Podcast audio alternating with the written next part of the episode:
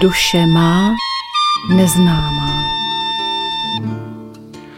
Krásný středeční večer, milé posluchačky, milí posluchači, zdravíme vás z Rádia Bohemia, z našeho středočeského vysílání, z naší redakce, která je připravena vám přinášet dnešní večer vysílání, tak jak jste na něho zvyklí, i v tomto novém roce, v roce 2021, ve kterém vás všechny srdečně zdravíme a přejeme vám mnoho sil, mnoho úspěchu, mnoho požehnání v tom všem, co před námi je nachystáno a co bez pochyby přijde. A jak už to tak bývá, tak eh, Znělka ohlásila to, že i v roce 2021 se budeme setkávat eh, s naším pořadem Duše má neznámá a to tedy znamená, že já tady v tomto letošním roce mohu přivítat eh, u mikrofonu našeho vzácného hosta, účastníka vysílání tohoto pořadu a to je pan Vít Sirový. Pěkný večer. Zdravím všechny posluchače. Je 6. ledna, eh, začíná se ukrajovat z toho eh, počátku eh, nového roku, který opravdu naplno ve všech směrech se noří do toho, do toho klokotu dění a je předpoklad, že to bude hm, stále živější, možná stále více prožhavenější událostmi, které jsou před námi.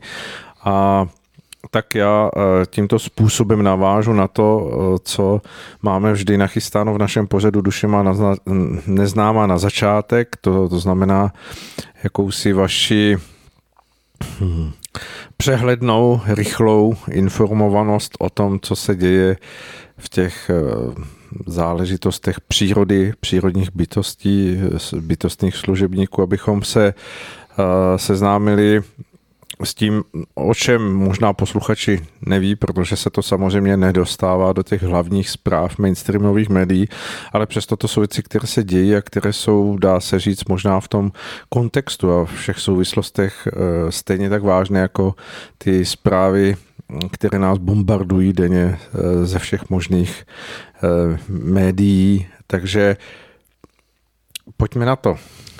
Ještě předtím, než bychom se dostali těm přírodním událostem, tak bych jenom připomenul, že to dnešní natáčení eh, probíhá na tři krále a má to i svůj význam. Eh, my už jsme se zmiňovali v minulých pořadech o tom vlastně, eh, že sice se oslavují tři králové, jak to bylo úžasné, ale my už jsme o tom mluvili, že Oni vlastně zklamali, protože nesplnili svůj úkol, který byl v té pozemské ochraně Ježíše a v podstatě už jsme v těch minulých pořadech mluvili o tom, že i ten čtvrtý král, i on vlastně upřednostnil eh, ty lidské záležitosti před odevzdanou službou Bohu. A to, co se vlastně děje v současné době eh, kolem nás eh, a co mnozí lidé prožívají jako takové, bych řekl, to nejdůležitější, tak stále se to vlastně opakuje. Lidé neustále se zaměřují převážně na to pozemské, na to, co vlastně vidí eh, kolem sebe. A v podstatě to duchovní, to důležitější, eh, tak eh, to odsunují, odsunují do pozadí. A z toho vlastně vyplývá i to pozemské dění, které se stupňuje. Je velmi zajímavé, že už Ježíš když si svým učedníkům říkal, budete-li mlčet vy, budou mluvit kameny. A když si uvědomíme, že skutečně eh, těch následujících staletích a tisíciletích vlastně ti, kteří měli správně vykládat a zvěstovat Ježíšova slova, tak z převážné části naprosto selhali.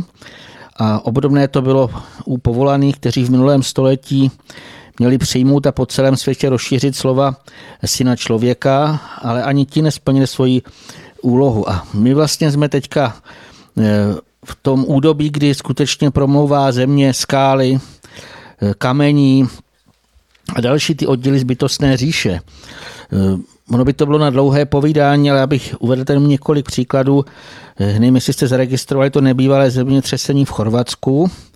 Ono to nebylo ani zase jako tak veliké, ale ty škody byly obrovské. Ale co bylo na tom zajímavé, že u nás eh, na Slovensku byly zaznamenány otřesy, kdy se skutečně jako doma eh, třásli lidem skříně všechno možné, že vybíhali eh, ven a lekli se, co se to vlastně děje. To, co sledují vlastně více dní, už i týdnů, kolik se probouzí sopek. Ale nejen ty viditelné, ale i podledovci třeba v Grónsku nebo e, v Antarktidě. To je nesmírně závažné, protože jakmile by se probudili, tak se ty celé veliké ledovce sesunou do moře a bude to bych řekl, e, velmi, velmi pocitovatelné. Podle těch zemětřesení vidět, že atlantský hřbet je v pohybu. E, pacifická tektonická deska na rozličných místech země to jsou, to se, když to člověk sleduje, tak jsou denodenně ničivé záplavy. Ty jsou vlastně berou téměř vše, co jim stojí v cestě. Stále častější jsou i velké sesovy půdy, kdy jsou stovky, někdy tisíce obětí, propady země a další katastrofy. To vlastně z toho vyplývá, že ty přípravy bytostní na to velké přírodní dění jsou v plném proudu, ale tam je taková ta otázka, koho hm, už pan Soura zmínil, proč vlastně se o tom lidé vůbec nedoví, proč se o to lidé nezajímají o takovéhle důležité věci. A já bych se znova vrátil vlastně k tomu eh, tříkrálovému povídání. Jako lidé skutečně stále se topí v tom pozemském a v tom rozumovém. My jsme vlastně všichni postižení takovým tím rozumovým uvažováním. A když si uvědomíme, jak od malička skutečně ten rozum je denodenně namáhaný u dospělých lidí, v dnešní době se téměř nedá tomu vyhnout. Vlastně všichni jsou atakovaní různými zprávami, ale stačí, když jede člověk autem, kolik věcí musí registrovat. Hmm, proto vlastně ten rozum se jako kdyby takové plné obrátky vytáčí a potom přijímá věci, které nejsou správné. Jako tohle působí na každého, ale zejména na ženy. Já jsem si uvědomil, kolik to mají ženy vlastně z důsledku svého jemnějšího uspodářádání nebo toho založení eh, složitější, protože eh, je to třeba vidět, když žena řidička musí sledovat dopravní značky, všechno a vlastně to je takové to rozumové. To, co muž zvládá instinktivně a víceméně bez nějakých větších problémů, takže nesmírně musí tam rozumově se tím zabývat a jí to velmi, velmi zatěžuje i zatěžují různé zprávy, které ani nemusí člověk sledovat televizi, stačí se podívat na internet. A právě ten rozum, on přijme lehce ty různé už jsme tady o tom mluvili, divadla tohoto světa. Stačí, že tam někdo zahraje divadílko, že si nechá naočkovat jakou si injekci. My vůbec nikdo neví, co si nechá píchnout do ramene, ale všichni eh, si myslí, že když ho někdo takhle píchne, takže to musí být eh, to, co vlastně tento svět nebo nejen u nás, ale i všude jinde se snaží lidem eh, vnutit jako jediné řešení. Te předhazují se neustále takové informace doslova otrávené. Například se napíše všude možně krematoria už nemají místo, musí se to eh, mrtvoli vozit někam jinam. Eh, v mrazácích jsou. Rozum to přímo jako to je hrůza. Ale když to člověk duchovně nějakým způsobem procítí, tak si řekne, jednak nevím, na co ty lidé umřeli. Kdo ví, jestli jim nespůsobili škodu, když si nechali píchat nějaké věci do těla, o kterých vůbec vlastně nic neví, akorát jim někdo tvrdí, že to je jediná záchrana, jediná spása. Je to pořád v tom rozumovém pozemském. My když si uvědomíme, jak je to krátkozraké, teď stačí, když člověk vyjde ven a když je jasno, a když se podívá na hvězdy. My jsme na jedné malinkaté planetce a teď vidíme nad sebou tu úžasnou klenbu, kolik je tam sluncí, kolik vlastně všechno je to živé, všechno je to v pohybu. Hmm, když už jsme se dostali vlastně k tomu dění na nebi, tak eh, i v tomto roce se k nám blíží eh, více neperiodických komet. Já bych tady připomenul tu první, která eh, se má k Zemi přiblížit nejvíce 3. února.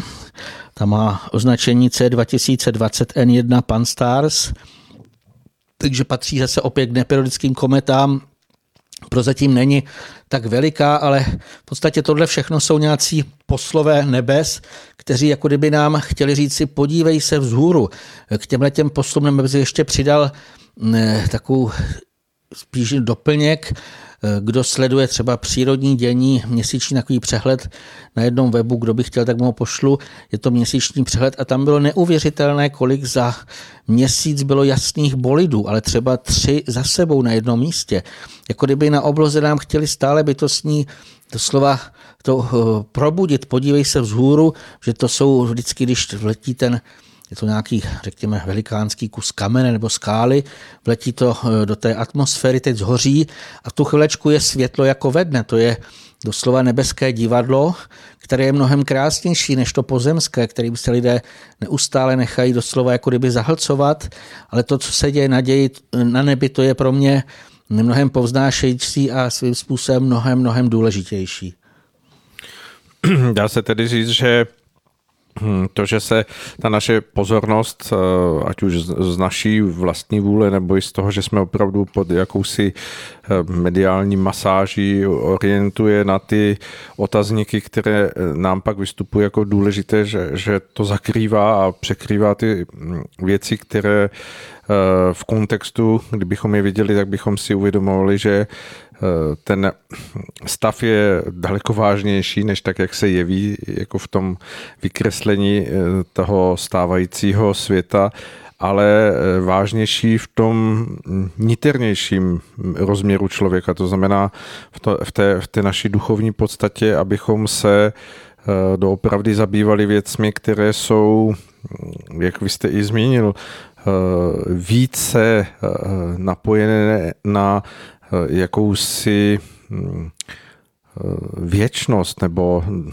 vlastně trvání, které přesahuje ten jeden kratičký moment toho pozemského života, který tady trávíme, ale hm, dá se vlastně v tom kontextu říct, že eh, to, co vy tady zmiňujete za události, že ti lidé, kteří se k těm informacím dostanou, že jsou schopni si je správně rozklíčit, že skutečně se jedná o dění, které by mělo probudit lidského ducha, nebo i ty informace, které vlastně lidé sledují, dejme tomu na těch stránkách, které jste zmiňoval, vyhodnocí pouze, že, že, že, se prostě dějí jakési eh, geodetické nebo prostě eh, nebeské, nebo, nebo eh, z hlediska meteorologie, tak meteorologické jevy a, a nejsou schopni pochopit, že, že to je promlouvání těch hm, kamenů, jak jste zmiňoval na začátku.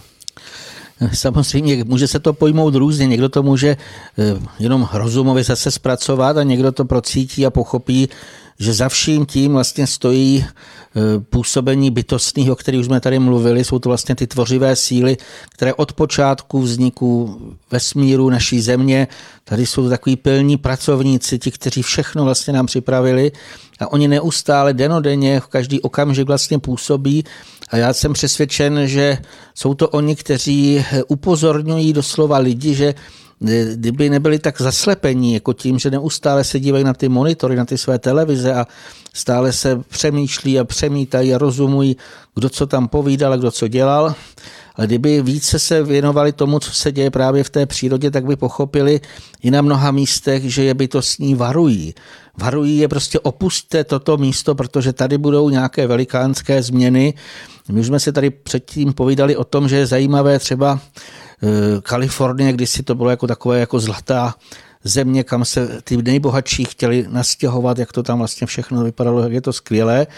A kdo třeba sleduje trošku to dění, tak eh, zaregistroval, že už po více let jsou tam neuvěřitelné požáry, neuvěřitelná horka, neuvěřitelná sucha, k tomu smog, k tomu časté blackouty, protože kvůli tomu horku se přetíží, kvůli klimatizaci ty Eh, sítě nebo se obávají zase, aby něco nechytlo, když zafouká vítr, vypíná se tam elektřina a v dnešní době vlastně se popisuje, že tam už poměrně dost lidí pochopilo, eh, že to místo, protože je na tektonickém zlomu San Andreas, a klepe se ho tam poměrně dost a už takové zemětřesení jako čtyřkové. A já jenom bych připomenul, že čtyřkové zemětřesení už není nic malého. To, co bylo v Chorvatsku, kdy to potom pozvihlo třeba to jedno město asi o 12 cm výš, tak eh, se uvádí, že bylo něco kolem 6,3 a samozřejmě očekávají se silnější zemětřesení a konkrétně v té Kalifornii tam popisují, že to je už velikánský, jak si eh, lidé se snaží ujíždět, seč můžou, ale nemají dokonce ani stěhovací auta k dispozici. To znamená, že eh, já jsem přesvědčen, že to dění by mělo být pro lidi varující. Varující v tom, když vidíte, kolik statisíců třeba hektarů na různých místech v Ázii, ať to byla Čína, Větnam, ale všude možně jinde, postihnul ničivé záplavy. Kdo se nad tím zamyslí, tak by měl pochopit, že to bude mít nějaké dopady eh, v podstatě na všechny obyvatele, protože pokud tam napíšou, že tisíce hektarů zemědělské půdy eh, zničila vlastně záplava nebo kroupy, to je třeba neuvěřitelné, kolikrát jsme už o tom mluvili, ale na arabském kontinentu eh, kolikrát jsou velikánské kroupy, že to vypadá jako kry, které tam jsou. Já osobně jsem přesvědčen, že když tohle člověk pozoruje, tak pochopí. Vnitřně, musí dojít k závěru, že už se něco děje, že jsme v bodu zlomu, kdy skutečně už se musíme duchovně probudit, musíme se změnit. Svůj postoj k přírodě, k bytostným, ale i my sami už musíme přestat se dožadovat, jako lidé se dožadují svých práv, jak to, že nemůžou chodit tam či onám a jsou schopni proto téměř cokoliv udělat, jenom aby mohli chodit já nevím, třeba do restaurací a takové věci, které jsou pro mě aspoň úplně zbytečné. A stále se kolem tohohle toho moty ale nechápou, že my skutečně musíme už udělat tu vnitřní změnu velikánskou, aby jsme úplně se orientovali jinak, že k nám promlouvá příroda skrze to kamení, skrze to dění a zatím vlastně stojí bytostní, ale oni řízení boží vůli a v podstatě k nám je takto promlouváno. A teď je na lidech, jestli si toho všimnou, a nebo jestli si toho nevšimnou a budou věřit tomu, že když se udělá nějaký rituál, takže se všechno zase vrátí do eh, normálu, do toho, jak to bylo předtím. Hm, to je naprosto z mého pohledu jednoznačné, že to tak už nebude, že stále už se to bude pouze směřovat k nějakému velkému zlomu. No, se dá říct, že mnoho lidí, tak jak vy to eh, říkáte, prochází tou stávající situací, mm, která vlastně trvá za chvíli mm, už bez pár eh, týdnů eh, jeden rok. A mm, mnoho lidí ji zvládá právě jenom s tím, že se domnívá, že to jednou skončí a vrátí se všechno to nastavení mm, lidské společnosti zpátky do těch, do těch forem, které se mm, prostě tady táhnou už eh, nějaká desetiletí, kdy, kdy mm, mnoho lidí to bere jako, jako stav, který je vlastně ten optimální z hlediska eh, vývoju všech staletí zpátky, tak eh, Myslíte si, že hm, takoví lidé budou schopni nebo ochotni eh, si, hm, dejme tomu, připustit to, že, že opravdu ten návrat do, do tohoto stavu zřejmě nepřipadá v úvahu a že hm, ta eh, vlastně cesta, která se před námi odvíjí, vede už jako jinými eh, nastaveními právě i v kontextu s tím, co lze očekávat nějaké výhledové době, ať už to budou měsíce, roky nebo desetiletí, ale v tom pohybu eh, přírodního světa? V podstatě už jsme o tom mluvili v předchozích pořadech, že ono dochází k obrovskému dělení eh, lidí na nějaké takové dvě velikánské nebo dvě skupiny. Každý, eh, každá ta skupina nebo lidé, kteří k ní patří, skutečně se mění takovým, jako, nebo jak bych řekl, vnímají ten svět úplně rozdílným způsobem. Mm, ti, kteří jsou duchovně probuzení a kteří nějakým způsobem dokáží s nadhledem v podstatě si uvědomit, děje se to či ono a spojit si ty souvislosti, můžeme říct si, to jsou ti duchovně živí, ty, kteří vnitřně ještě nestratili ty schopnosti vycitování, takového toho, jak bych to nazval, je v tom i intuice, je v tom i něco navíc, kdy člověk eh, doslova za každým i to, co kde slyší, vidí, vnímá tu podstatu toho děje a pak jsou ten zbytek, ty, kteří jejich duch jako kdyby spál nebo doslova duchovně mrtví už téměř a kdy to všechno řeší jenom rozumem. A já jsem přesvědčen, že ty lidé, kteří to řeší jenom rozumem, tak ty budou stále věřit těm různým eh, doslova to jsou rituály, prostě když si necháte píchnout injekci, tak jste zachráněni, tak jste už úplně v pořádku a když nepostačí tahle injekce, tak ještě víc injekcí a tohle a tamto. A ti zřejmě eh, nepochopí, že se to ne, eh, už nedá vrátit na zpátek, že to je víceméně jenom ta, ten proces té přeměny, řekněme doslova eh, to třídění, to, ten zlom. A já osobně si myslím, že na to, aby to člověk pochopil, musí být duchovně živý a musí mít ten přehled, musí dokázat to správně i posoudit, rozlišovat. Znamená, že kolik lidí vlastně to pochopí a kolik lidí stále se bude těšit, jak se vrátí staré eh, zlaté nějaké časy. To lze těžko eh, říct, ale myslím si, že je dost těch, kteří věří tomu, že nějací politici a nějaké, já nevím, firmy a tohle to, kdo ví kdo, že to zase eh, zachrání. Těžko říct, já se vám přiznám, že naštěstí já se setkám s lidmi, kteří mně přijde, že už aspoň se duchovně probudili a že eh, na to mají jasný náhled a kteří už to chtějí alespoň slyšet a chtějí něco vědět jako více. Takže eh, to by musel posoudit někdo jiný, kdo třeba zná tu protistranu, ale i z těch různých diskuzí třeba na Facebooku, já jsem byl překvapen, když jsem zaregistroval, jak je někdo ještě přesvědčen, jak věří vládnoucím představitelům, jak věří tomu, jak to všechno se vyřeší. Takže zřejmě jsou tací, ale eh, myslím si, že ty nás ani nebudou poslouchat a ty si jdou svojí cestou, takže musíme nechat s ním svobodnou vůli v tom, aby si to dokončili tak, jak si myslí, že to je pro ně nejlepší. Hmm. Ono to všechno hm, postupně asi bude souviset s tím, co můžeme nazvat hm, jakousi hm, osobní zodpovědností, která ale není jenom zodpovědností v tom plnění nějakých materiálních eh, povinností nebo nařízení nebo určitých respektování nějakých pravidel, která tady jsou, což je samozřejmé, že by člověk, aby dokázal udržet nějakou harmonii s celkem, by měl umět vždy živě rozlišovat v tom, kde ta zodpovědnost je skutečně na místě, ale že se jedná o zodpovědnost, která přesahuje ty, ty hranice toho ryze materiálního a kde se jedná právě o tu vnitřní mm, rovinu člověka, kdy můžeme hovořit o tom, že, že člověk zodpovědný za své myšlenky, za své vnitřní nastavení za, za vše to, co se odehrává i na té jeho neviditelné rovině. A tím se tak trochu dostáváme i k tomu dnešnímu tématu, které my před námi, protože my budeme dnes hovořit o tom, jak eh, vlastně všechno je nádherně nastavené eh, v tom našem putování pozdějším stvořením a jak právě vstup té naší duchovní jiskry, která na počátku je vlastně tím hýbatelem našeho chtění k tomu, abychom se dál vyvíjeli, je opečováván postupně právě těmi silami eh, bytostných služebníků, které jsme tady zmiňovali v souvislosti s přírodou, ale oni působí na mnoha dalších jiných úrovních a formách.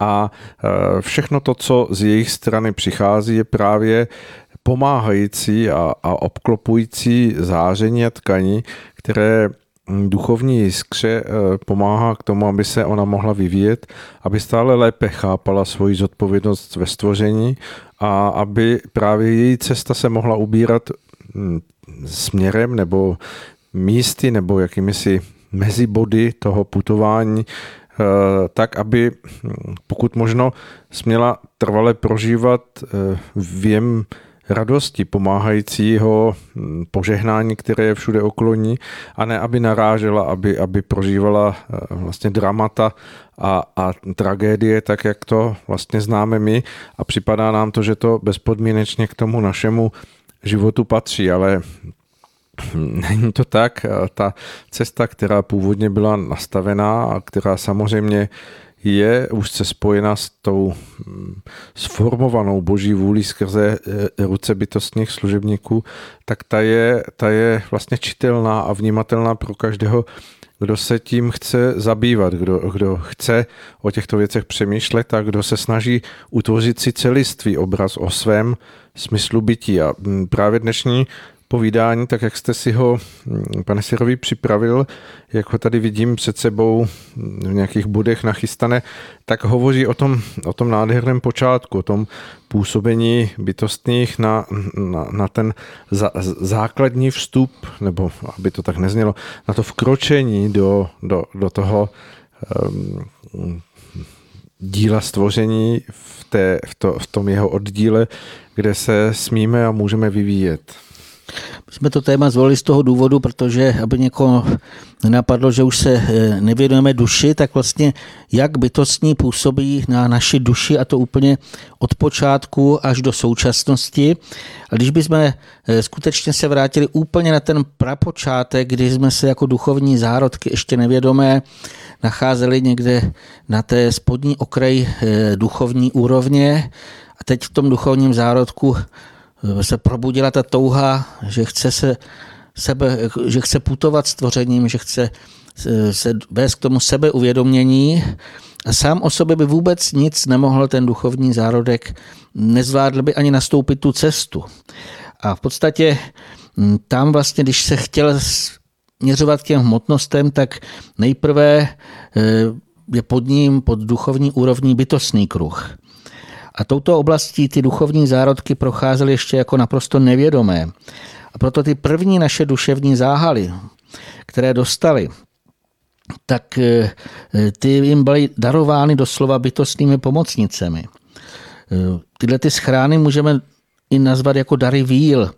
A později z toho dokonce může vypnout i určité vlohy, nadání, zvláštní schopnosti. Eh, představme si, že tyhle ty bytostné záhaly obdržel duchovní zárodek bez svého přičinění. A to, to, kdo vlastně mu je dali, jsou takové nesmírně vznešené ženské bytosti. Eh, dokonce my je můžeme nazvat, že jsou to naše první maminky, ale ty skutečně nejčistší, které můžou existovat. Takže když někdo má i třeba pocit, že tady nemá vyrovnané tyhle ty vztahy pozemské, tak ty první bytostné pomocníci skutečně mateřsky peč, eh, pečující, zachvívali se v paprsku lásky a čistoty, tak ty se ujmuli těch nevědomě dřímajících duchovních zárodků a s tou mateřskou péči je zahali do bytostným pláštěm. To byl první plášť, který jsme dostali. Potom je předali do rukou jiných ženských bytostí, které už byly blíže k té jemné hmotnosti ty opět zahalili ten zárodek do další schrány. Měl trošičku jiný druh, odpovídá tomu okolí, v kterém se ty pomocnice nacházely. A ty zase doslova doprovázely nebo do, donesli ten zárodek až k té nejvyšší vrstvě jemnohmotnosti, to už vlastně patří k hmotnosti. A na té její hranici zase tyhle ty duchovní zárodky s těmi prvními záhaly už čekali jiné ženské bytosti a ještě jako stále nevědomé nesamostatné opatrovali zase mateřskou péčí do té doby, než se ty zárodky vlastně probudily k takovému uvědomění si sebe sama, když se už sformovalo to první dětské tělíčko.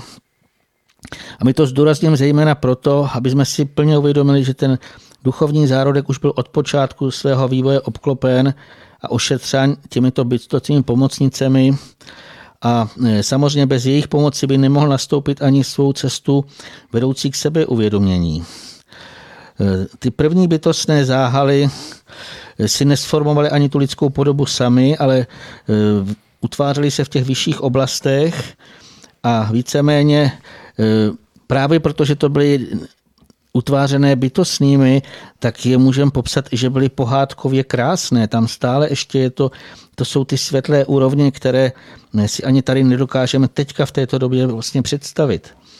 A teprve vlastně tyhle ty duchovní zárodky s těmi prvními bytostnými a ještě k tomu už tam byl nějaký nejjemnější jemnohmotný duševní záhal, když si uvědomil sebe samého a tím v podstatě jako kdyby už začínal sám určovat, kterým směrem bude putovat a mimo jiné, jak se budou utvářet jeho další obaly. Zase ty další obaly utvářely bytostní pomocníci jiní. To znamená, když procházel těmi dalšími jemnohmotnými úrovněmi, kdy už na něj působilo více podnětů, ty ho buď přitahovali, nezajímali, odpuzovali. On prostě plul si, představme, jako takový malinký koráb a teď něco ho zaujmul, tak se to chtěl víceméně ochutnat chtěl to nějakým způsobem zjistit, co to je a v důsledku toho svého směřování, rozhodování a toho následného prožívání už se do těch duševních záhalů dané úrovně zabudovávaly odpovídající formy a barvy. O barvách budeme dneska více mluvit. A vlastně podle toho druhu té orientace a směřování mu postupně bytostní tkali buď krásné, formy, anebo méně krásné. A v podstatě, když se tehdy, když už se začal duchovní zárodek rozhodovat jako špatným nebo nesprávným směrem, tak už eh, ta podoba mohla být i nehezká, těch duševních nějakých záhalů. A v podstatě všechny tyhle ty eh, záhaly, ty eh, předurčují, jak vlastně postupně ještě další bytostní sformují ty předobrazy pro pozemské tělo, které duch vlastně obdrží tady na zemi, když se sem inkarnuje. Když vlastně bytostní sformují ten předobraz toho astrálního těla, tak i hned na to navázala výstava fyzického těla a to už vlastně je podrobeno i zákonům dědičnosti. Mm, dítě dostává od rodičů nebo dalších předků určité rysy a tak dále. E, při výstavě pozemského těla zase působí bytostní. Oni nesmírně rychle e, zabudovávají do toho astrálního předobrazu ty hmotné stavební kameny a víceméně tehdy vznikne to pozemské tělo. A ten důvod, proč my to zdůrazňujeme, je, že skutečně bezbytostných bychom tu nic nemohli dokázat, nemohli bychom tu jako ličtí duchové vůbec být. Tak, eh, to je eh, poměrně velká porce, kterou jsme stihli v tom našem povídání, protože jak o tom hovoří pan uh, Sirový, tak já si uvědomuji, že, že zatím jsou celé světy, celé obrovské sféry hm, nádherného velikého dění a, a hm, každý to potřebujeme nějakým způsobem za sebe vstřebat, procítit, prožít. A tak my k tomu nabízíme teď krátkou skladbu jako, jako doplnění a pak budeme pokračovat.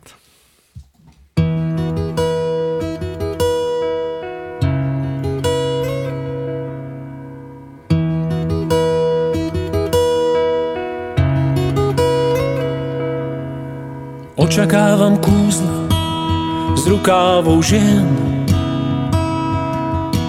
a novú jasnú cestu plnú nádherných zmien. A tak sa mi to vidí fantázia, že zázrak je na dosah, to je symfónia. Už len láska nám nestačí Keď stále blúdime v bodľačí Už len láska nám nestačí. A preto musí prísť oheň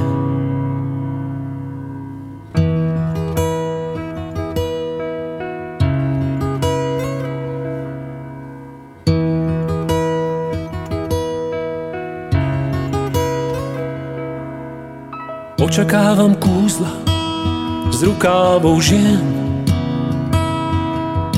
Ich ruky hľadia všetky miesta, kde bol doteraz deň. Ak zabudne sa na to, nik sa neprebudí. Na tejto našej zemi, na planéte ľudí. Už len láska nám nestačí keď stále blúdime v bodľačí. Už len láska nám nestačí a preto musí prísť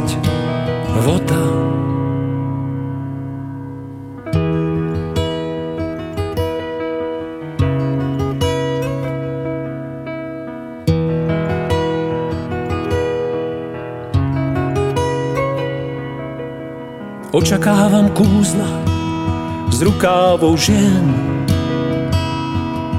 Tú harmóniu ducha už mlčím, veď viem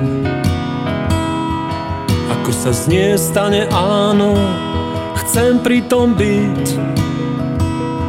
V novej tisícročnej ríši si prajem žiť. Už len láska nám nestačí keď stále blúdime v bodľačí. Už len láska nám nestačí a preto musí prísť. Už len láska nám nestačí keď stále blúdime v bodľačí. Už len láska nám nestačí a preto musí prísť. Už len láska nám nestačí, keď stále blúdime v bodľačí. Už len láska nám nestačí a preto musí prísť.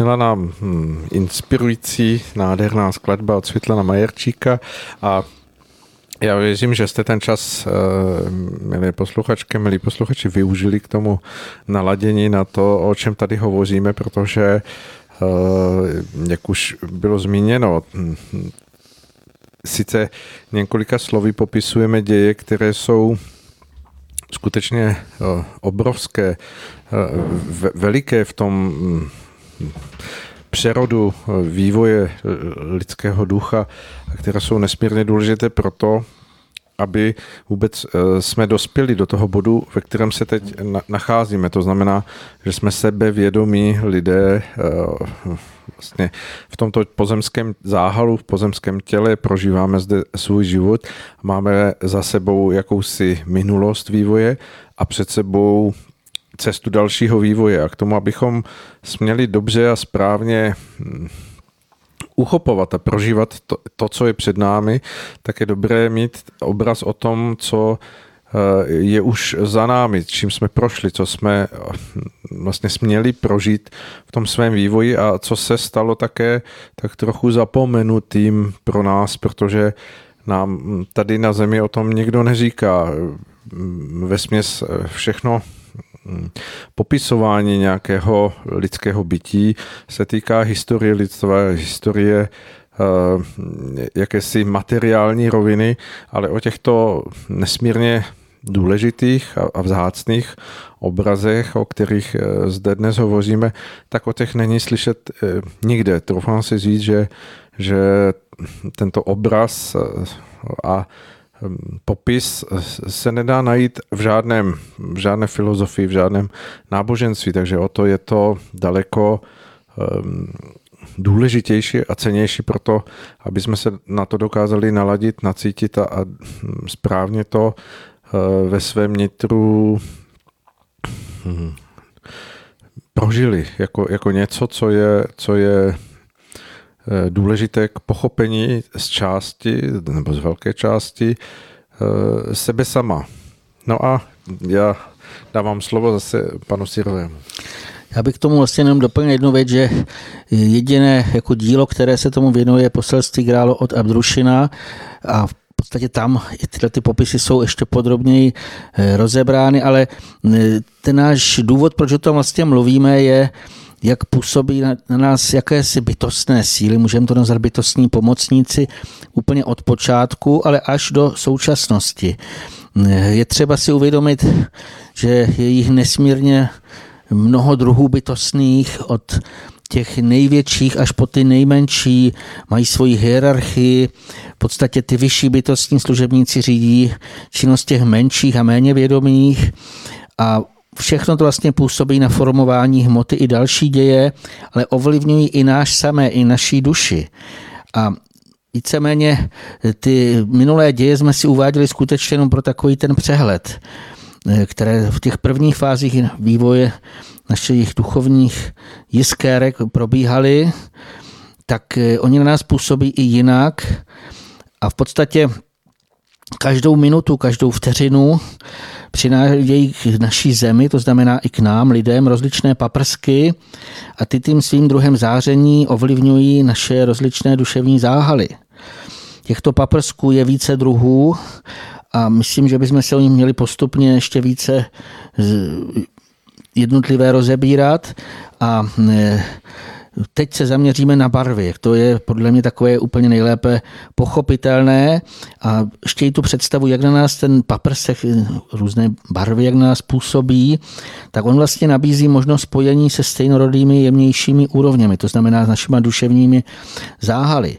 A vždycky tam působí, nebo působí tam základní takový jeden jev, podobný jako je rezonance, a to znají třeba hudebníci, celé násobky kmitočtu, to znamená u, u hudebníků, kdo to zná, kdo jakýkoliv nástroj ladil, tak zná, že když e, máte třeba u kytary brnknete na vyšší strunu E a máte naladěnou správně kytaru, tak můžete pozorovat, že ten zvuk rozkmitá tu druhou basovou strunu E naladěnou o dvě oktávy níže a pro ten barvu i zvuk působí obdobné zákonitosti, takže vlastně ta rezonance nebo to vibrační spoluzachvívání je nejen u, zvuku, ale i u barev. A co se týká právě těch barev, tak eh, podle toho, jaký ten duševní záhal je a jaká je ten přicházející paprse, které přichází skutečně z celého vesmíru, tak tam v té naší duši, co se co si odehrává v našem, doslova to, co v sobě lidé vnímají, tak mnohdy ani neví, co zatím eh, stojí. A já bych tady úplně jenom krátce připomněl, mám to sice ještě více eh, popisované v knize Tajemství krve 1, ale máme, asi každý ví, že máme sedm základních odstínů, třeba u duhy je můžeme pozorovat. A eh, já bych ještě dodal vlastně takový ten základ, který právě eh, já jsem bral, že jako základní čtyři barvy a ty jsme uspořádali do prostorového kříže. Když bych to úplně zkráceně popsal, že nalevo je zelená, napravo červená, nahoře žlutá a dole je modrá. A v podstatě ty vzájemné kombinace mezi těmi jednotlivými rameny kříže jsou vzájemné kombinace těch barev, a protože to skládání je to vlastně i to bytostné dění, které k nám přichází, ono to vlastně platí i pro planety, pro všechno jiné, tak vždycky se skládají různé barvy. A já se asi tady nebudu tím moc držovat, protože už toho času není tolik, takže vlastně jsou různé barvy, které se skládají, e, třeba když mícháme červenou se žlutou, tak e, samozřejmě je známé, že vzniká buď oranžová, to je víceméně známá barva, ale ono to působí i na určité ty duševní záhaly, vždycky to má nějaké ty vlastnosti, třeba tohle to podporuje společenskou a družnou obraz nebo i aktivitu. Pokud je více červené ještě v té žluté, tak se získá ohnivá červeň. Tu už charakterizuje rychlá akce.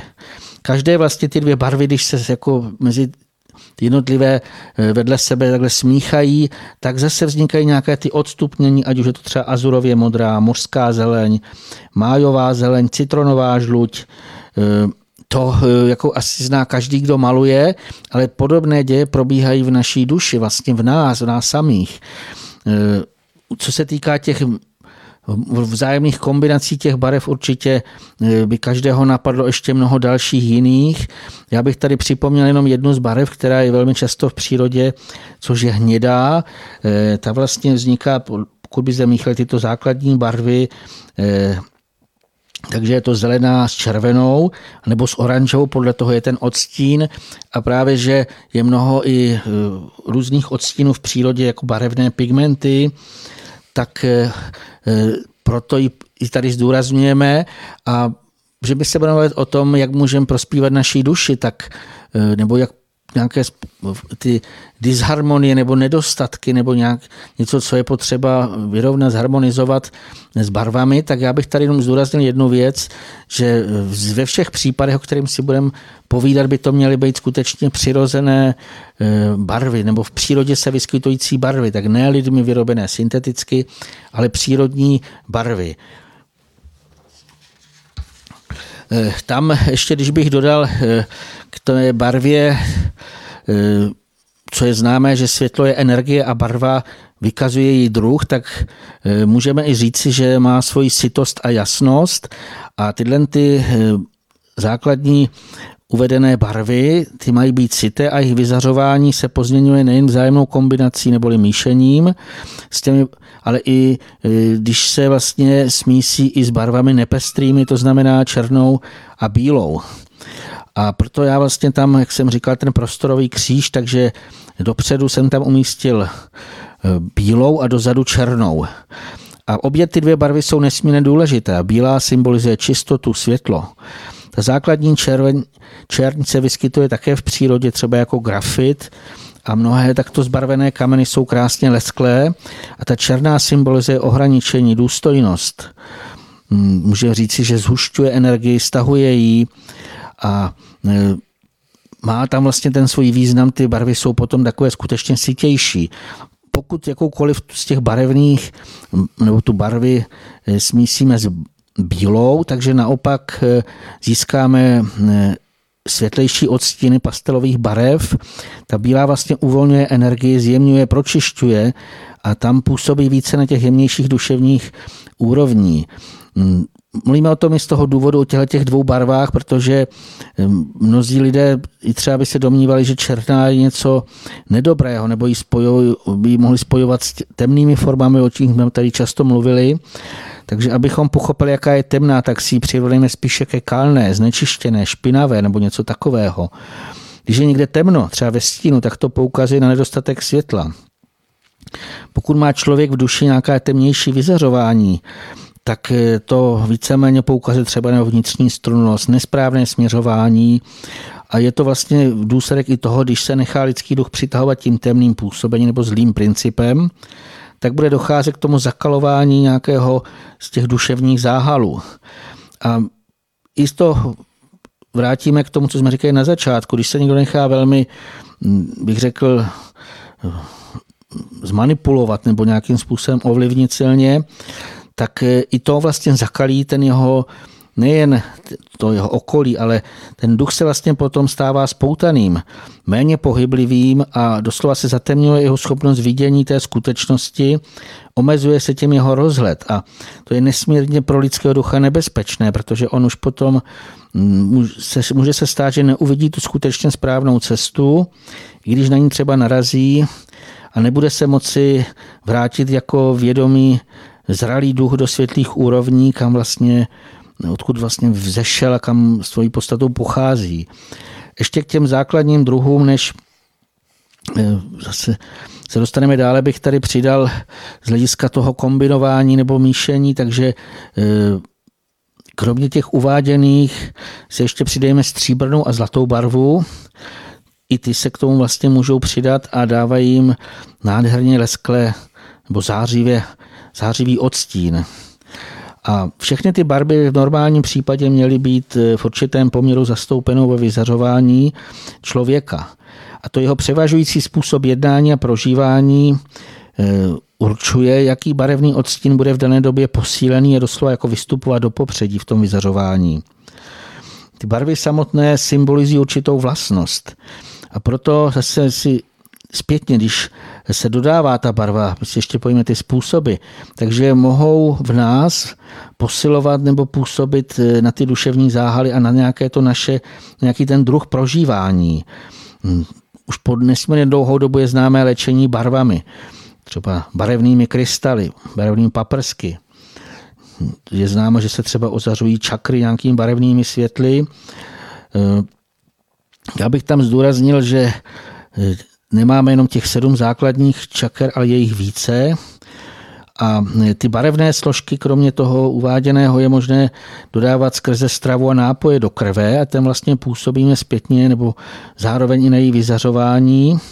A tam je potřeba si uvědomit, zase se vracíme k bytostným, jak oni nám nabízejí nesmírně pestrou paletu surovin, Pomocí nich můžeme vlastně cíleně měnit vyzařování krve a to následně působí i na ty duševní záhaly. A tam, když bychom se dívali do budoucnosti, tak dokážeme-li skutečně vědomě rozvíjet a řídit barvy vyzařování krve, tak tím nalezneme opět jeden ze ztracených klíčů k umění života i ke stupňům duchovního vzestupu.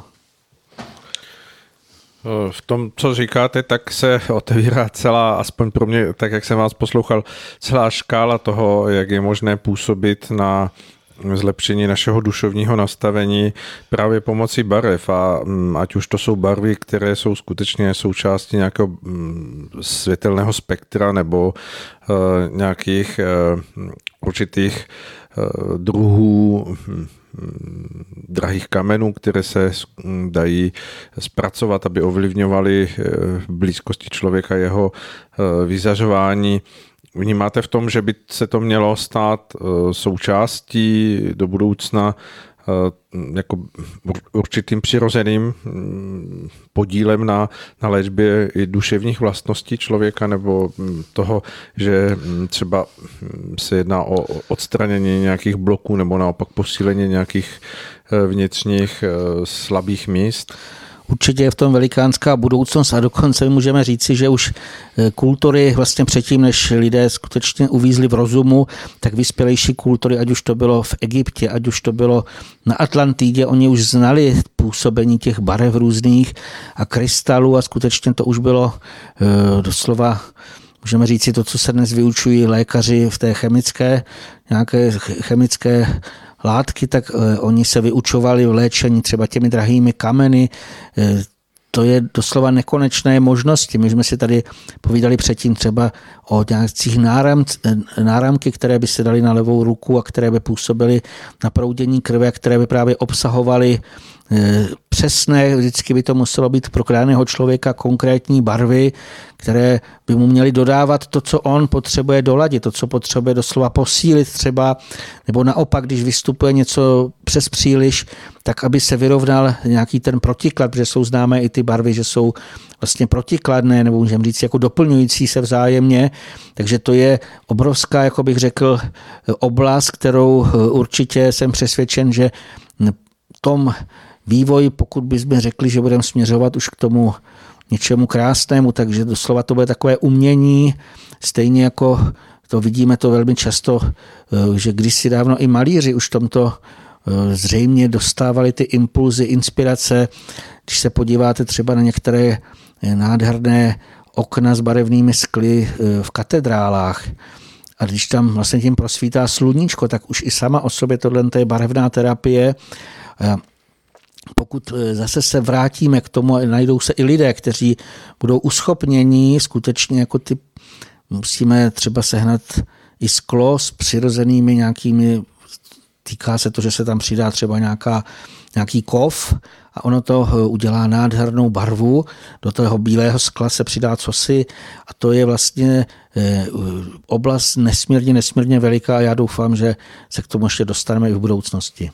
Napadá mě ještě k tomu doplňující otázka. E, mnoho z těchto věcí se samozřejmě v dnešní době lidé snaží už uplatňovat, protože samozřejmě třeba se hovoří o barevných čakrách a podobně.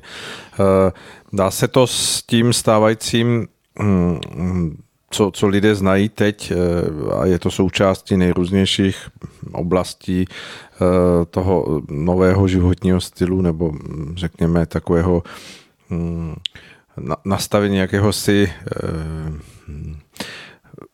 stylu, který, který by měl podporovat něco duchovního v člověku. Je, je to totožné s tím, o čem hovoříte?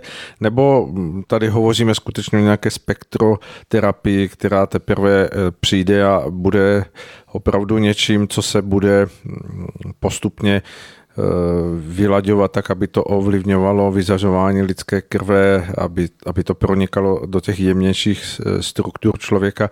A vůbec mě napadá, eh, je možné při dnešním způsobu zatížení člověka nejrůznějšími způsoby stravování a vůbec životního stylu tu jemnost těchto barev jako vnímat už, už teď, nebo, nebo to vyžaduje, aby se proto člověk do určité míry připravil nebo nějakým způsobem dozrál, ať už jako lidstvo celé, celek, nebo, nebo lidé jako jednotlivci, kteří by o to měli zájem. Já myslím, že každý, kdo o to má zájem, už dnes se eh, může tímto způsobem jako pomáhat, harmonizovat. Eh, když ke mně chodí lidé, tak jim třeba testují právě, které barvy chybí a doporučují tak zbarvené eh, potraviny, nápoje, kameny. Je to už jako víceméně pak na nich, co dělají. Ale tam bych já ještě zdůraznil i k těm čakrám, že ta oblast, na co působí barvy, je nesmírně široká. Čakry bych vnímal jaksi poměrně ještě někde v nějaké té oblasti hrubohmotných záhalů, těch jemnějších. To znamená, je to něco, co se dokonce už jsem viděli takové aura kamery, kde se dá v těmi jemnějšími nějakými přístroji Eh, co si barevného tam vyfotit. Eh, to znamená, tam je to velmi blízko k té hrubohmotnosti a proto na to lze působit i těmi hrubohmotnými prostředky. Ať už je to potrava, ať už jsou to nějaké kameny. Pokud chceme jít víc do hloubky, tak tam samozřejmě eh, je třeba si uvědomit, že je brát, potřeba brát v úvahu zákon stejnorodosti, to znamená třeba na jemnohmotné duševní záhaly, už musíme působit jemnohmotnými prostředky, a e, zase, když bychom si vzali i to, co je už k dispozici homeopatika. Já třeba teď jsem se seznámil, že jsou homeopatika z drahých kamenů, z diamantu. Mm, jsou různé e, formy i třeba zlata a všechny možné jiné věci, které už působí, bych řekl, velmi i v těch jemnějších úrovních, protože homeopatika můžou mít poměrně vysokou potenci a e, tam můžeme zasahovat hlouběji. E, samozřejmě, co se týká těch bytostných záhalů, jak jsme o tom mluvili na začátku, tak zase na ně lze e, působit různými prostředky z přírody, když je jich mnohem, mnohem více. A já jsem přesvědčen, že už dnes můžeme dělat mnohé, pokud se člověk snaží a pokud hledá to řešení a chce něco sám dělat, taky to je ještě další věc ale to, eh, ten výhled dopředu je doslova nekonečný, protože jsou i předobrazy těch živlů, elementů nebo toho bytostného a i s tím vlastně, eh, ale to si myslím, že až záležitost skutečně té budoucnosti, až budeme vědomě s bytostnými spolupracovat, takže tam budeme ještě moci velmi účinněji působit. Takže já bych se nevyhýbal ani tomu čistě hrubohmotnému nebo fyzickému působení. To znamená, když někdo cítí, že třeba potřebuje v zimě trošičku zaktivizovat, prohřát, tak je to velmi jednoduché, tak jsou to ty zahřívající barvy, červená, oranžová, žlutá. To působí velmi i na psychiku. To je to, co vlastně, jak jsem tady mluvil o těch kombinacích těch barev, tak už i různé různí psychologové už dávno zjistili, podle preferencí třeba barev toho člověka, tak oni odhadují jeho nějaké nastavení vnitřní, anebo naopak, když se už ví, že když jsou vymalované nějaké místnosti třeba v léčebná určitou barvou, takže to působí tak a tak na ty lidi, co tam v tom vlastně jsou.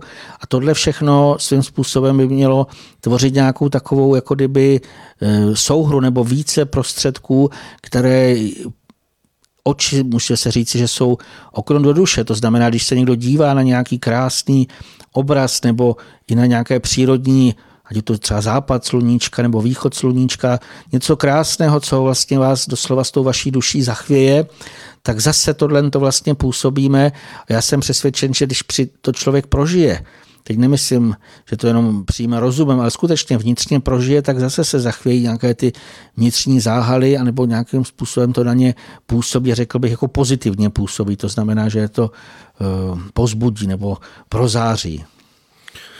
Dá se říct, že, že to působení bytostných je opravdu všeobklopující každého z nás a uh, ty mm, barvy, o kterých jste eh, hovořil, jsou také jenom určitý jeden článek z toho velikého řetězce pomocí, které se k nám sklání ze strany toho bytostného. Ještě něco, co bychom v rychlosti mohli teď eh, do, do našeho pořadu tady přidat, aby, aby si lidé vlastně neodnášeli jenom ty barvy, aby se to nezúžilo jenom na tu, na tu účinnost vlastně přes, přes to spektrum barev, které samozřejmě má velký význam a věřím, že do budoucna se Eh, ze strany nás lidí tomu bude věnovat daleko větší pozornost. Určitě eh, je to tak, že vlastně bytostní na nás působí eh, i mnoha dalšími způsoby a tam si připomeňme třeba to, že první lidé, kteří se inkarnovali na tuto zemi, tak oni od nich se dovídali, co jak mají dělat. Jak se jim připravovat stravu, co mají jíst, oděvy, cokoliv si vzpomenete, tak vlastně v nějakých obrazech, nebo oni vlastně ještě vnímali bytostné a doslova jak si v tom dětském ještě nastavení napodobovali a e, proto jako i to napodomování toho, co vlastně vidíme kolem sebe, to je zakořeněno v nás a výrazně to ovlivňuje náš vývoj. A e, z těchto důvodů patří to napodobování k základním pozemským půdům, to znamená, pochází to od bytostných. Můžeme to pozorovat nejen u všech mláďat, ale i na, u dětí, u dospívajících. A já bych tady zdůraznil, prosím vás, že se tím dnes nechají velmi často ovládat i mnozí dospělí. Já třeba jsem byl fascinován před hypermarkety, když jsem, jsem nechápal proč. Nesmírně mnoho lidí tam nějakou dezinfekci na ruce a všichni prováděli úplně stejné pohyby. Já nevím, jestli to někdo v televizi předváděl či co. Mně to přišlo jako takový nějaký očistný rituál. Přišlo mi doslova, že se po někom jako poslušně opičí a mě to připomnělo, jak kdysi farizeové, jak to je to popisováno, eh, když přišli třeba k Ježíšovi s nějakými otázky, otázkami záludnými, tak si pokrytecky mnuli ruce, jako by se tím očišťovali. Hm, tak eh, když bych se vrátil ještě k tomu našemu duchovnímu vývoji, takže pokud eh, skutečně chceme být duchovně živí, tak bychom měli jasně vycitovat, jestli máme v dnešní době určité jednání, co vidíme, napodobovat, anebo ho brát jako odstrašující příklad. A tam je potřeba si uvědomit právě, že od bytostných jsou dané vlastně všechny pudy a my bychom je měli, pokud správně rozvíjeme to svoji svobodnou vůli, tak ty bytostné půdy by postupně měly uh, ustupovat do pozadí. A já bych tam vlastně zdůraznil, že k tomu má dojít přirozeným vývojem, to znamená ne je potlačovat násilně, ale ty základní půdy, k ním patří napodobovací, pohlavní a půd sebezáchovy, ty mají stále zůstávat součástí našeho bytí, ale nemají, nemají nás už ovládat. A co se týká vlastně pokud zmizí některé z těch půdů, třeba z půd sebezáchovy, to je i strach. Pokud zmizí, tak by to mělo jeho místo zaujmout vědomá a plná zodpovědnost. Člověk by vlastně měl být tyhle ty živočišné půdy schopen svoji svobodnou voli usměrňovat a dát více rozezní moudré duchovní rozvaze. A když bych tady ještě se zmínil k tomu půdu napodobovacímu, tak ten máme nahradit zářivým vědění o věčných zákonech. Musíme vlastně prožít aby jsme pochopili, že to do okolní přírody i celého vesmíru vetkval stvořitel. A co se týká i ty ostatní půdy, hm, ať už je to pohlavní nebo sebezáchovný, tak my je budeme potřebovat při to nás, i v tom následujícím období, ale ty projevy eh, ještě bychom zde zdůraznili, že oni z části vyvolávají velcí bytostní, které i spravují planety naší sluneční soustavy. Eh, kromě toho ještě i bytostní služebníci Valhaly, který k těm daným planetám eh, vysílají určité druhy záření, nějaké průplavy záření hvězd vlastně, to můžeme nazvat, a ty působí na Zemi, a to znamená i na nás, na lidi.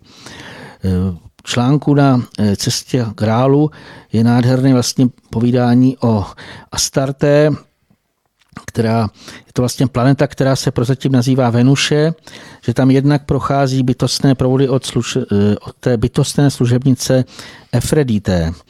A ty vlastně mají původně ten čistě, čistě zářivá červená, ten odstín.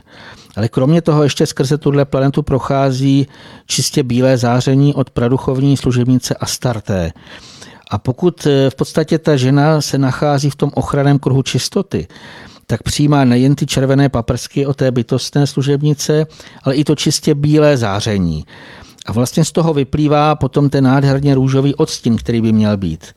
Ale když si uvědomíme vlastně, jak už dlouho lidé směřují eh, špatným směrem tisíce a tisíce let, to znamená z důsledku pádu do hříchu, eh, ta země se skutečně i více můžeme říct, se dostat těch temnějších úrovní a proto už před těmi tisíciletími došlo k tomu oslabení toho ochranného kruhu čistoty a to i u těch duchovně vyvinutějších žen. A to znamená vlastně z toho vyplynulo, proč že se k ním i více mohli tělesně přiblížit eh, muži. Mě to eh, letos o Vánocích připomnělo, pokud někdo eh, zná životopisy o přiblížení Marie, Matky Ježíšovo a Kreola, tak kteří se na sebe vlastně na první pohled zamilovali, to bylo chtěné, ale hned následující den se Marie s Kreolem o samotě setkali, tak tam došlo ke splození toho pozemského tělíčka Ježíše. A přestože Kreol ve svém nitru vnímal napovídání, že když tomu dojde, bude Marie nešťastná, tak se nedokázal ovládnout. Následně vlastně ten pohladní put splanul a samozřejmě, kdyby k tomu nedošlo, to je takové teoretizování, tak tak to bylo to předčasné, tak kdyby Kreolus byl uvolněn z té vojenské služby, on skutečně to dokázal, přijel by si pro Marii, kdyby ji pojal nejprve za choď, kam si ji odvezl. Samozřejmě je pravděpodobné, že zase by došlo k splození pozemského tělíčka Ježíše, ale všechno by se odvíjelo třeba úplně jinak. To znamená, to, já jsem přesvědčen, že ten lidmi neú, neúměrně vystupovaný pohlavní put ten způsobil mnohá selhání, četná neštěstí a víceméně vyústil i v to, co vlastně dnes se řeší, nějaká populační exploze. Takže tam je potřeba si uvědomit z hlediska toho skládání záření. Takže až se naše země očistí od toho nepatřičného, tak je jasné, že e, nebo proto, aby se to vlastně stalo, tak i teď, už v této době k nám vysocí bytostní služebníci e, přivádějí ty nesmírně silná záření a k ním vlastně patří právě třeba to čistě bílé záření od Astarte, proto tak Venuše nádherně zářila minulý rok, jestli jste to sledovali.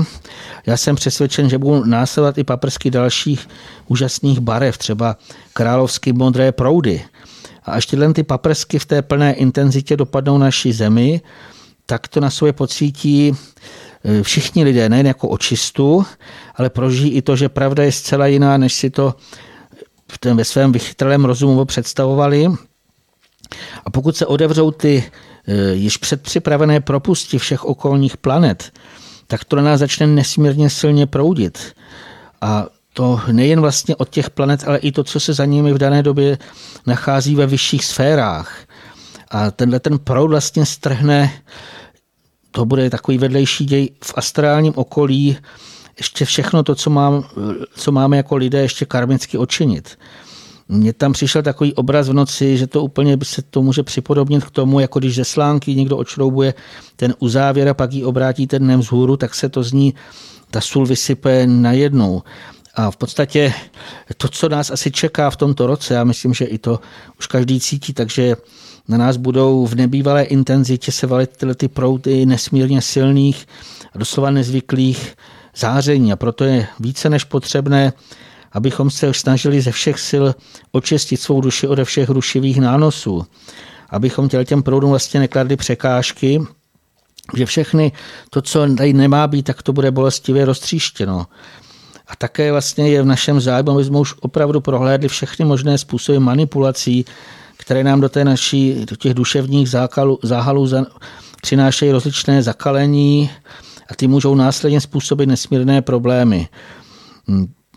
Vnímáme, že smysluplnější je poznávat a snažit se co nejlépe pochopit tkaní vlastně bytostného, nebo ty účinky nás budou stále více zasahovat. To znamená nejen ty nějaké přírodní katastrofické dění, ale i tyhle ty druhy záření.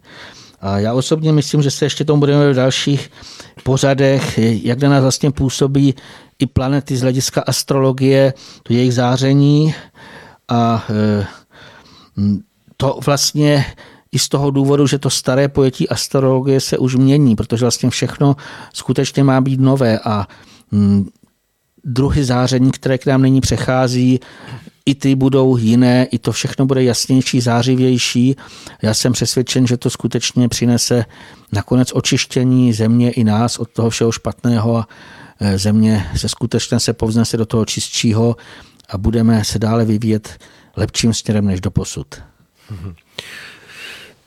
No tak s tím, že začátek roku, tak nám tady zazněly e, od vás, pane Sirovi, velmi zajímavá, zazněla zajímavá témata na zamyšlení, eh, ať už se jedná o ten napodobovací put, který skutečně každý může sám dobře pozorovat u druhých a, a pak se zamyslet, jestli i on sám v mnoha směrech nejedná jen mechanicky napodobující ostatně, aby splynul s davem, aby se z něho, nevy, aby z něho nevybočil a nestal se určitým terčem nějaké, nějaké eh, kritiky jen protože je jiný ale těch témat k zamyšlení asi je daleko více, protože uh, vy jste teď úplně v tom svém závěrečném vstupu zmínili i tu astrologii. Já si myslím, že mm, kdo se astrologií zabývá velmi mm, pečlivě a velmi důsledně, tak musí tušit, že, že to, co do posud fungovalo nebo se dalo nazvat tím, že, že, že je jako použitelné,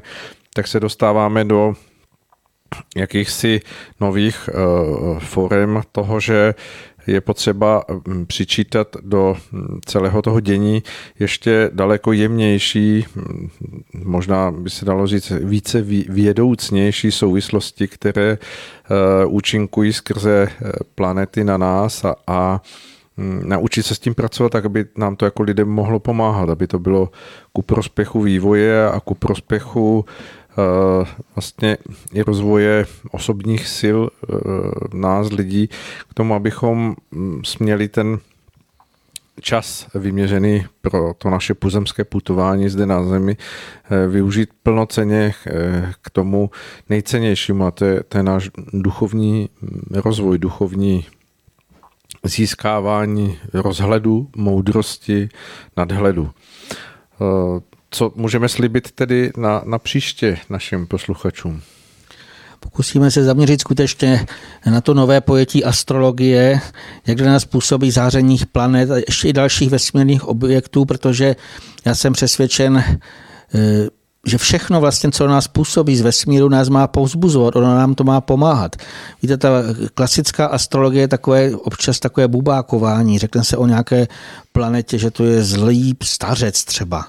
Nebudu ani jmenovat, to je naprostý nesmysl. Každá planeta je nádherný drahokám, která má určitého bytostného správce a skrze ještě tu planetu přichází ty další, prů, jako skrze průplav, ty vyšší nějaké buď bytosti nebo i ještě duchovní, praduchovní bytosti, nesmírně silná záření a ona vlastně nám mají pomáhat skutečně na tom naš, v tom, při tom našem putování. A z hlediska astrologie já jsem přesvědčen, že má svůj přínos i v poznání sebe sama. Mnoho lidí se trápí tím, proč je jiný než ten než někdo, než druhý člověk a v podstatě, když by si někdo znalý už udělal ten obraz horoskopu, tak eh, už u malých dětí může směřovat eh, správně tu výchovu. Prostě pochopí, co ta duše, jaké jeho je druhu, jaké tam jsou paprsky a co vlastně může tady dokázat, co má v sobě rozvíjet. Takže ta oblast je zase nesmírně široká. Já doufám, že už se na to v nejbližších některých pořadech zaměříme. Eh, v tuto chvíli bych možná popřál posluchačům skutečně, aby v tomto roce, protože jednoznačně on bude nesmírně náročný a dynamický. Ty změny asi nastanou, bych řekl, už během eh, i tohoto měsíce eh, velké, tak aby zaprvé si udrželi tu jasnou eh, mysl, neskalenou mysl, aby skutečně stále se snažili zhlížet z hůru ke světlu, aby důvěřovali Bohu, aby si udrželi vždycky tu pevnou důvěru, eh, že všechno, co se děje, je pod vedením Boží vůle. To znamená i to přírodní dění, to bytostné dění. Stále všich zatím jsou poslušní bytostní služebníci, kteří nikdy nevykonají nic, eh, co by se nemělo stát. To znamená, pokud my budeme důvěřovat a budeme vnímat, že všechno toto je právě kvůli tomu, aby jsme se duchovně vyvinuli, aby jsme se rychleji probouzeli, aby jsme se sebe zlepšovali, tak to všechno přijmout a tyto bytostné dary jako další záření, to je pro nás doslova něco jako vítr do plachet toho ducha, který on potřebuje letět vzhůru a e, všechny tyto úžasné barvy, ty čisté barvy, a že jednou zahlédneme, protože my tady v pozemském si představíme barvu namalovanou třeba někde na papíře nebo e, v, tom, v té hmotě, ale když pohledeme třeba na nádherně modrou blankitní modrou oblohu, tak zjistíte, že takovou barvu my nemůžeme dát na papír. Ty barvy krásné, oni jsou jako i prozářené tím světlem a to je vlastně to, co všechno na nás působí a je to nesmírně široká, eh, bych řekl, ještě oblast, protože nejen ty viditelné, ale i ty druhé, i ty jiné druhy paprsků všechny nás poznáší a mají nám pomoct, aby jsme prošli tímto děním a aby jsme mimo jiné zůstali zdraví. Jak si lidé přejí eh, pevné zdraví, tak i toto je důležité, to všem přeji.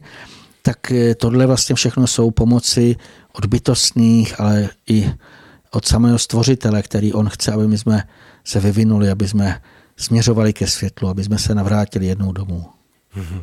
Tak hm, děkuji za eh, to nádherné zhrnutí a věřím, že to je zároveň i velká pozvánka pro posluchače k dalšímu pořadu, který budeme chystat zase za měsíc a bude součástí toho našeho středočeského vysílání, jak to tak vždy eh, v tom čase bývá. A já, mě nezbývá nic jiného, než vzhledem k tomu času, protože jsou nachystány další pořady, se s našimi posluchači rozloučit, popřát jim mnoho hm, štěstí, mnoho požehnání do toho letošního roku, jak už jsem říkal na začátku našeho pořadu a eh, přeji všem, aby využili ten dnešní tříkrálový večer eh, k tomu správnému naladění, správnému mm, duchovnímu prohloubení se do moudrosti a mm, držme si svůj pohled eh, upřený vzhůru, mm, následujme znamení nové doby a věřme, že bude lépe a dělejme věci tak, aby lépe bylo. Krásný večer. Naslyšenou. thank you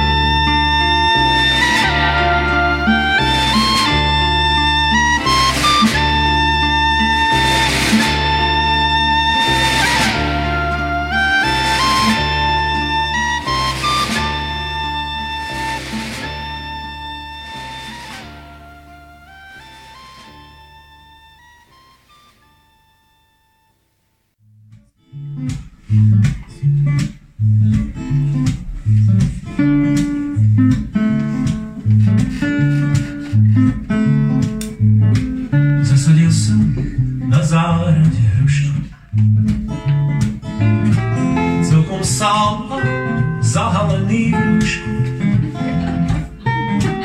Tak to inkognito maskovaný. Umytý a dezinfikovaný.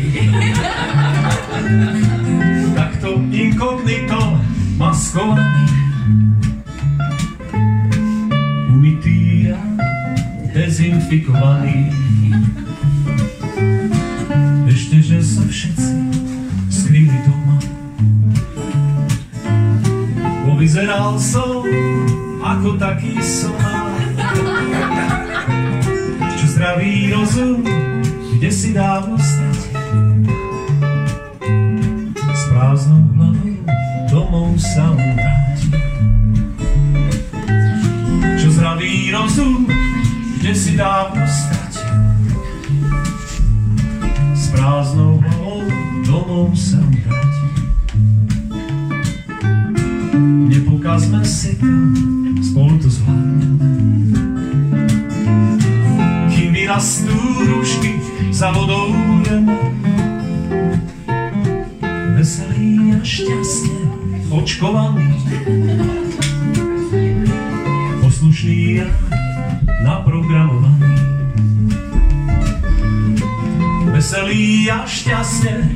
je, je, je poslušný a